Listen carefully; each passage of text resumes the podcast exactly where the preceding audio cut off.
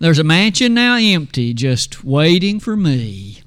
We just sang that song and how what a powerful message is within it. And may I say, what a blessing it is that we've each been granted the opportunity to assemble today. As I look over the assembly this morning, I see, of course, many of our members at Pippin. Thankful are we for our health and the capability to be here. But so many guests and visitors have come our way today. We're so thankful to have you, and we hope that all of us have a very thrilling worship in that it'll please the God of heaven. And we hope it's a very great benefit to all of us and encouragement as well. We would certainly invite one and all back to all of our schedule of services. Sunday morning at 9:30 our Bible study class, the regular worship hour at 10:30. Sunday evening at 5:30 we assemble again for worship and may I say tonight we'll turn our attention to a next installment of questions and answers. So you might keep that in mind and be back with us if at all you can. And then Wednesday evening our usual Bible study hour at 7 p.m. The lesson this morning takes us to the text in Ephesians 4, and Brother Dennis read that just a moment ago, verses 4 through 6. If you would, please be turning back to that location and we will devote the next few moments to at least some reflective thoughts about some of the features of that set of verses. I would say that I'd like to at least, after this introductory slide, point us to verses 1 through 3 that actually precede it. But as we at least reflect for a moment on the book of Ephesians, we, of course, have begun a study of Ephesians on the Wednesday evening Bible study hour, and we still are in chapter 1. But one of the things we so readily have found already is that the first three chapters will fall into a beautiful category of marvelous doctrinal truth. And in the last three chapters, at least more often than not, Paul makes use of that to extend practical instruction how do we use the doctrine we've just learned then to apply it to life so that we might live pleasingly to God? That's verses, or rather chapters 4, 5, and 6. And in so doing, to be a better father, better mother, better husband, better wife, a better child. All of that's going to come in due course. For this morning, that set of verses, verses 1 through 6 of chapter 4, read like this. I, therefore, the prisoner of the Lord, beseech you that you walk worthy of the vocation wherewith you're called, with all lowliness and meekness, with longsuffering, forbearing one another in love, endeavoring to keep the unity of the Spirit in the bond of peace. There is one body, and one Spirit, even as ye are called, and one hope of your calling, one Lord, one faith, one baptism one God and Father of all, who is above all and through all and in you all. Those introductory thoughts, may I suggest, set before all of us a rather thrilling motivation. I would call to your attention, in fact, though it's a bit after this, but in verses 12 and following, we are admonished as Christians to be built up in the great unity of the faith.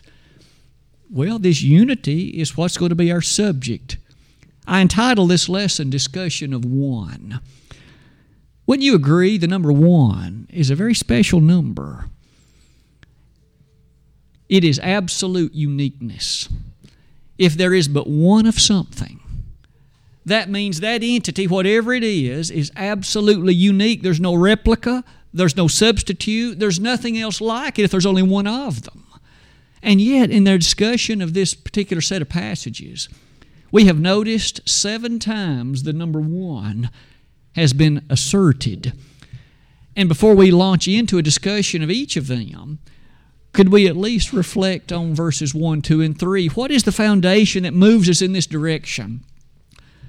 First of all, it says, it is the unity of the Spirit.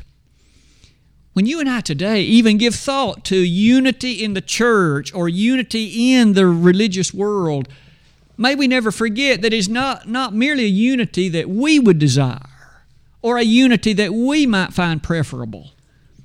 But according to verse number three, it is the unity of the Spirit. It's the Spirit that wants this unity. It's the Spirit that, in fact, asserts it, demands it, and describes it. It is for that reason, these opening thoughts I would submit to you. The Christian life is such a special life. an honored life, a revered life. Philippians 3:14 will say it like this, I press to the calling of the prize of the high calling of God in Christ Jesus. That mark of the prize of the high calling, reminding us that it is a high way to live. It would do us well, all of us, to keep in mind that we live in a world where sometimes Christianity is housed and phrased and presented as a rather insulting way to live, as a way that misses out on the major benefits and blessings of life, but it's just the opposite. The Christian life is by far the best life there is. And it's the only life with a promise of one hereafter. Is any wonder then in verses 2 and 3? It says, with all lowliness and meekness. And I've highlighted some of these things on that slide. With long suffering, forbearing one another in love. It would easily be possible to preach a full lesson on each one of those particular terms. But in order to bring us to our discussion of one, I mention them in passing because the Spirit asserts them. How are you and I doing these days? How are you and I doing in our individual lives at lifting high the banner of the unity of the Spirit? That unity is now going to be presented in the following very directive ways. And so let's close that slide like this. Isn't it true we are encouraged in Psalm 133, verse 1, about the unity of brethren? You know, we love as Christians that we are able to appreciate, admire, honor. We rejoice with those that rejoice. We weep with those that weep, Romans 12, 15. And in so doing, we strive to be united just as the Lord would wish us to be. To ask that is to put it like this How does He wish it to be? It starts like this, verse 4.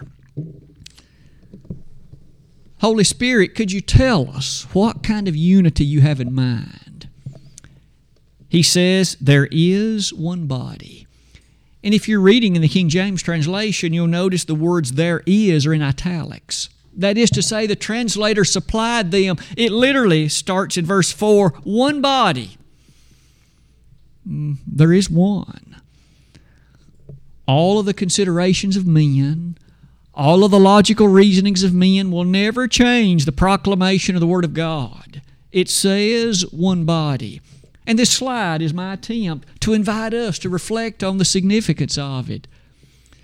In this very same book, turn back three chapters. To say that there's one body is to say this. Verses 22 and 23 of Ephesians chapter 1 define for us what this body is that's under discussion. And hath put all things under his feet, and gave him to be head over all things to the church, which is his body, the fullness of him that filleth all in all. And thus, when Paul made the statement, under the direction of the Spirit that there is one body, he was asserting, he was testifying, he was proclaiming that there's one church. And so on this slide, isn't it remarkable then to appreciate the harmony of that consideration with so many other verses? Matthew 16, 18. The Son of God Himself said, Thou art Peter, and upon this rock I will build my church, and the gates of hell shall not prevail against it. Isn't it significant that the word church is singular? One, both in English and in Greek.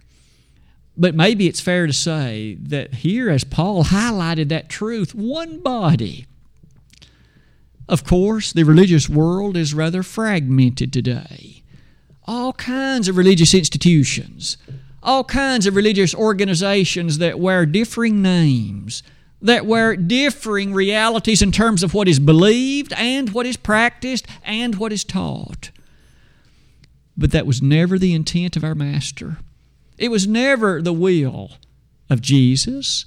What was it he prayed in John chapter 17? On the very night before he was crucified, the Master himself, pleading earnestly in prayer to the Father, said, Father, that they may be one as thou art in me and I in thee. John 17, verses 20 and 21. 1. The Lord prayed that all followers of Him for all time would be one. It certainly is not very reflected then in what we typically see today. As you journey forward on that slide, the unity, of course, that is highlighted here begins in this way one church. The understanding that proceeds with that beautiful truth should be a motivating matter for you and I. We should love the one church the Master's blood bought. Acts 20 28. And we should appreciate him as the singular head of that one body, Colossians 1:18. And thus we love the church. We love this one body. Because isn't it true that one body is the one of course in Ephesians 5:23, the one that's saved. What else did the Spirit have to say? As you and I close that slide, one body. Let's transition to the next one. It says one spirit. And so this slide now brings us to appreciate this truth. The Spirit, of course, is so often mentioned in the Word of God as surely as there is God the Father, there is God the Son, but there's also God the Spirit. And this Spirit, of course, is one of the members of that triune, that Godhead. But early on in the Holy Word of God, do we not find these words, let us make man in our image? Us is plural. Now, that was before the creation of man. But isn't it interesting that even in that reference, we find an initial understanding of the nature of the Godhead? And it's mentioned in Colossians 2, verses 8 and 9. At this point, developing that a little bit further, the Spirit, of course, is the one that you and I thank and owe so much for revealing to us the mind of God. 1 Corinthians 2, verses 9 to 14, specify to us that no man can know the mind of God unless the Spirit reveals that mind. You and I would never know what God's will is, what His wishes are, what His demands are, unless He tells us, and the Spirit has done that but there is one Spirit. Now, Paul highlights that truth here, and it's a matter that still is of great significance to us. About the middle of that slide, might you and I appreciate that one great implication of that is if there's one Spirit, would it, it be expected that that one Spirit would have differing or divergent messages? Would that Spirit tell me one thing and tell somebody else something different? Well, obviously not. There is but one Spirit, and hence there's a unified whole to the Word of God. And that unified whole, as you and I are told in 2 Peter 1, verses 20 and 21, is the one that provided the authorship to this wonderful Holy Bible. That was the opening song we sang right near the beginning of the Bible study hour. Give me the Bible, holy message shining. Because that Word of God testifies to exactly what's needed to please God. The oneness of the Spirit, of course, takes us back to the unity of the Spirit that's mentioned in verse 3. You'll notice near the bottom of that slide, something else is mentioned. Paul went on to say, even as you're called in one hope of your calling. Don't you find it thrilling to give some thought to this word hope? There are many things for which you and I might have some degree of expectation, some degree of hope. Maybe you hope that it won't rain tomorrow. Those that are doing hay work, I suppose. Or maybe you I have some hope that perhaps it'll be pretty next Saturday. You have plans to do things with your family. Now, that kind of hope is not what we're describing here. This word hope literally carries confident expectation in, it, in its reality. In other words, you and I as Christians, we live by virtue of a confident expectation. We are expecting to understand and experience the reality of this one hope. The New Testament tells us what it is in Colossians 1 5 the hope of heaven. That's what motivates us to do what we do, isn't it? We happily will sacrifice other things to invest our life in the following of the Master because He said so. and because that's what he says will be required to get to heaven. How tragic would it be to arrive on the day of judgment only to hear him say, Depart from me, you workers of iniquity. Matthew 7 23. No wonder that frightful word is what we do not want to hear. And so we live under the reality and the banner of one hope. May I ask each of us personally, what is your hope? Are you and I then living in the conviction of this hope? If so, it means that there are certain things we won't say tomorrow. We won't talk foul language or bad language because it will jeopardize our experiencing of this hope. There are places we won't go tomorrow because it'll jeopardize our experiencing of this hope.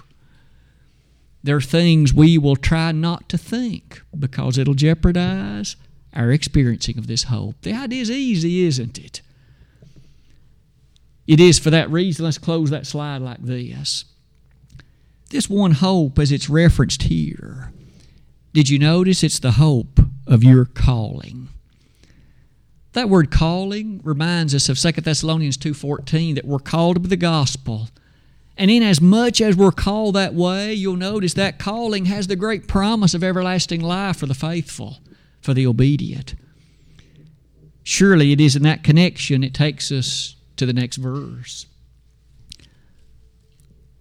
One Lord. Verse number five lists three rather rapid matters in succession one Lord, one faith, one baptism.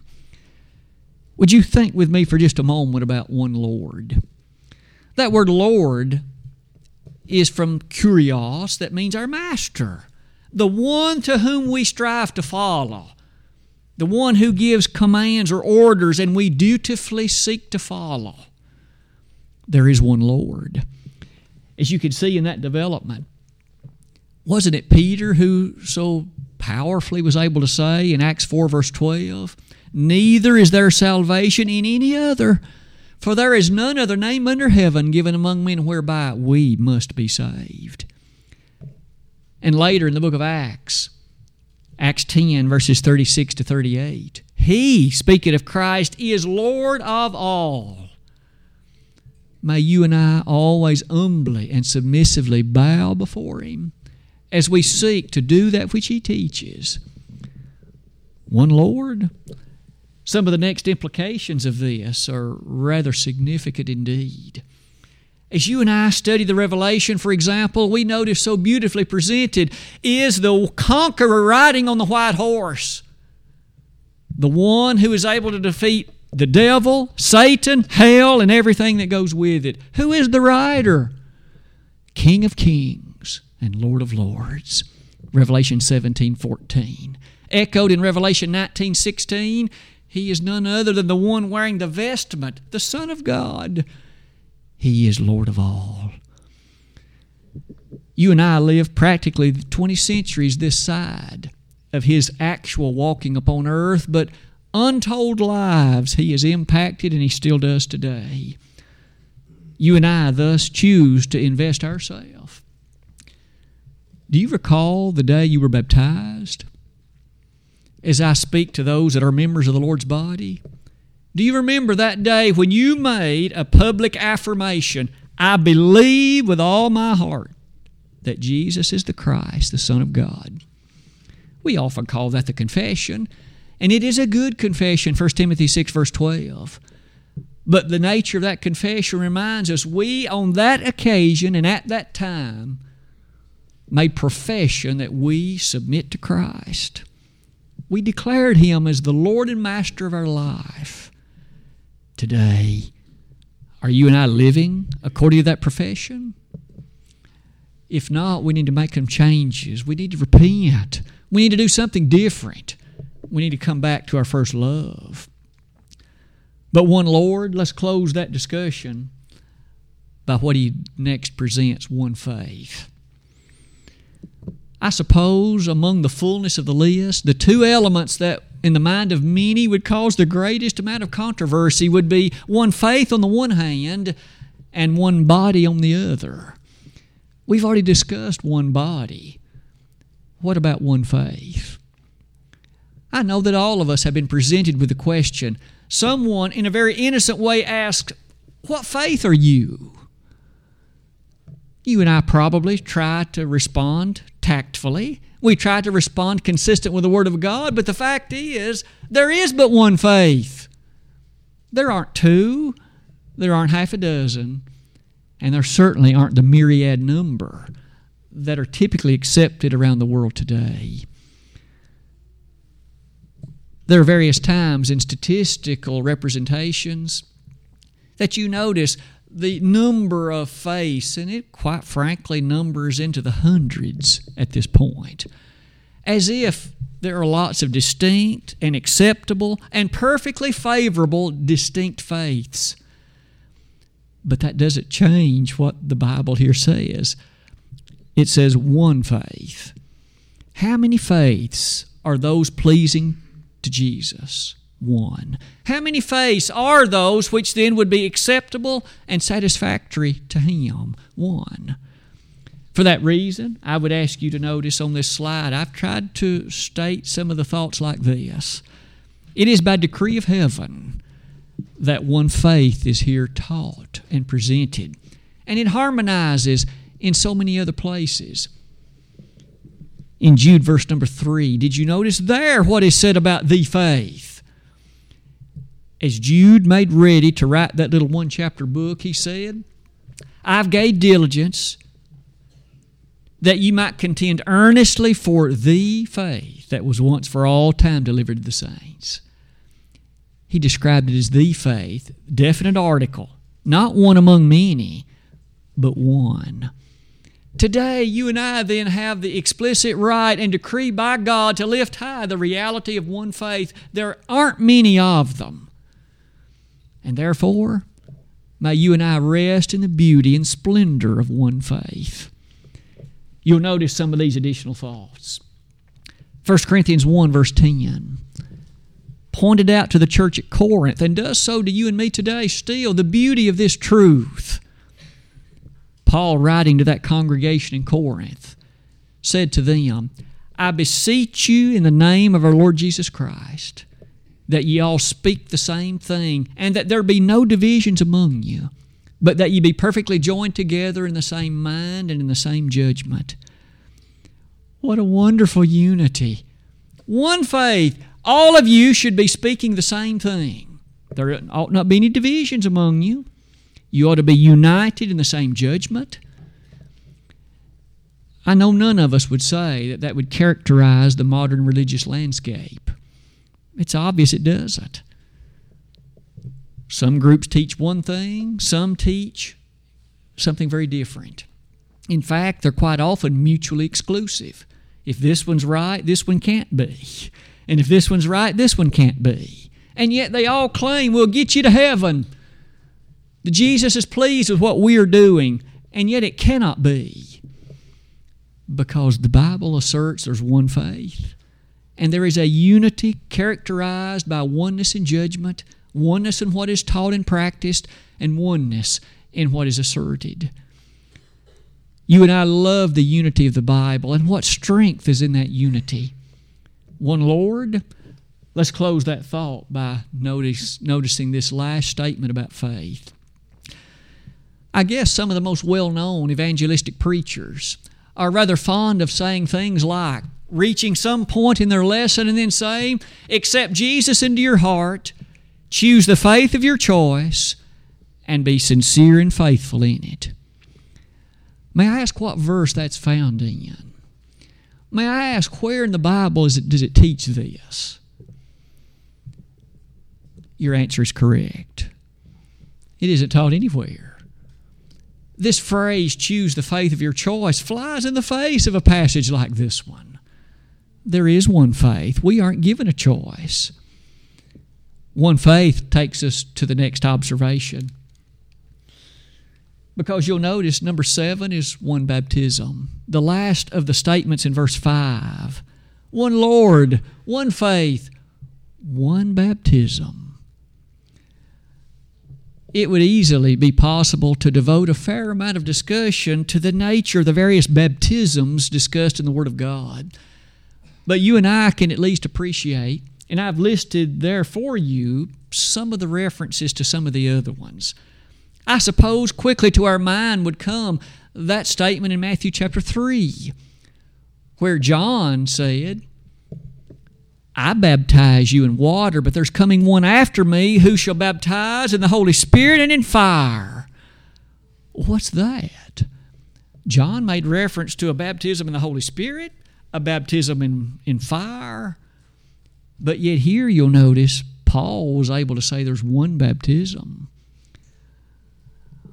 Perhaps to get to the point of consideration, as I've asked you on that slide, those other baptisms, like baptism of the Holy Spirit, that wasn't for all humanity.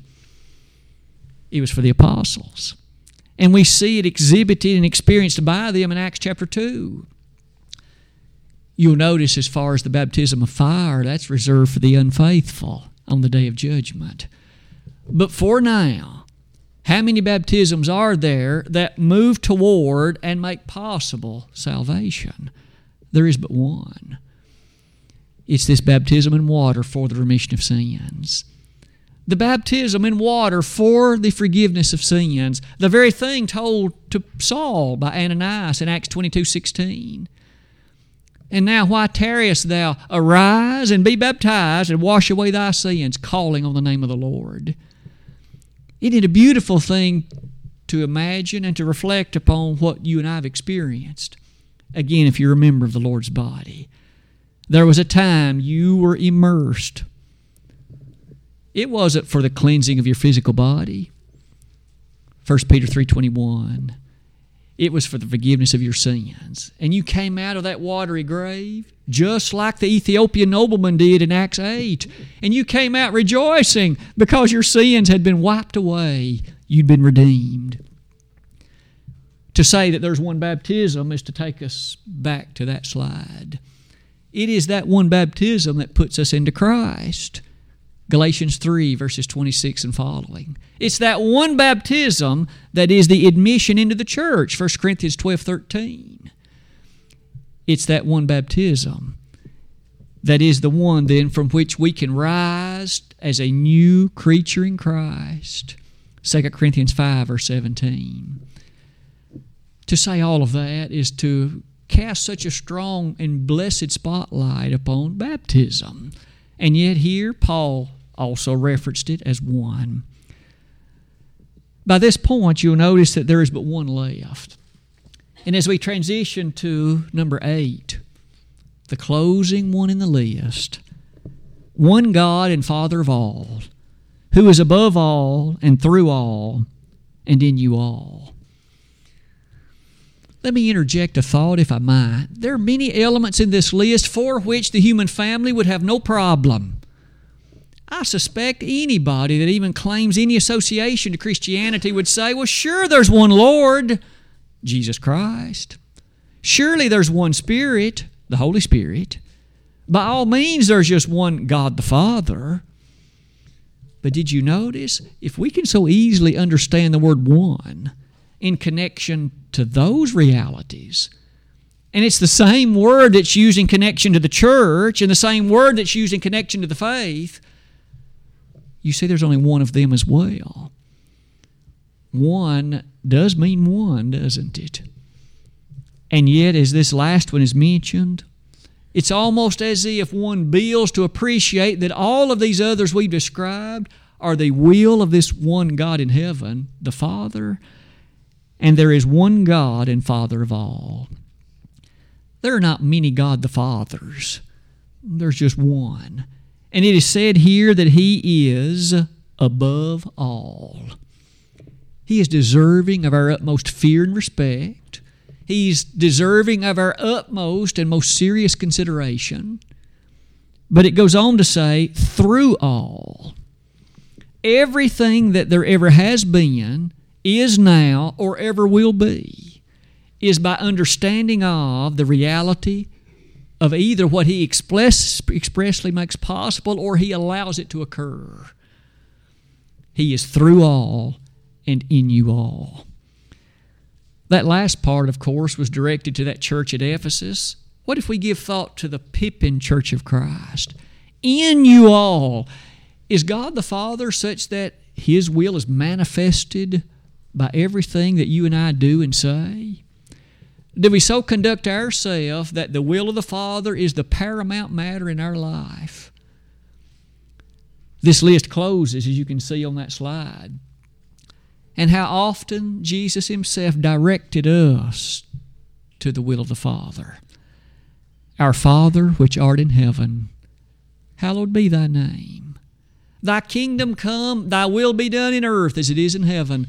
Matthew 6, verses 9 and 10 you notice Jesus prayed to the Father and he encouraged us to be mindful to do the same.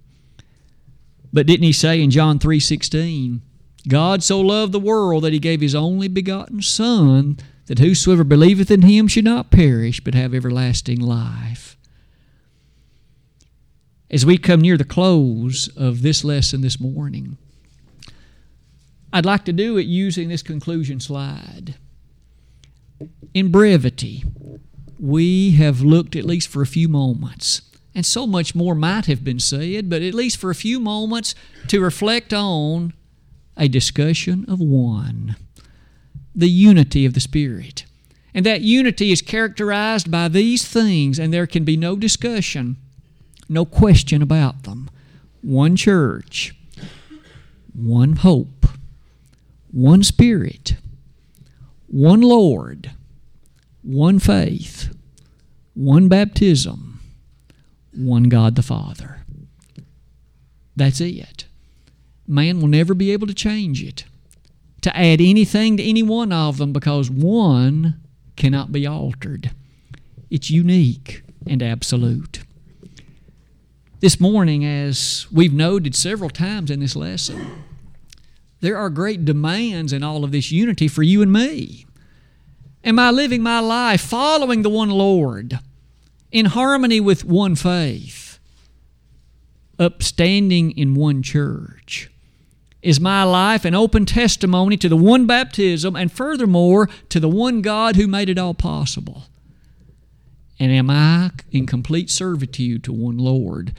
If I am, if you are, then may you and I continue to live that way because the unity of the Spirit is expressed in us. But if we aren't, it isn't God's fault, and it isn't the Lord's fault, and it isn't the Spirit's fault. Because they've presented what needs to be asserted, and it's my fault, my failure, having given my attention to something, to someone else.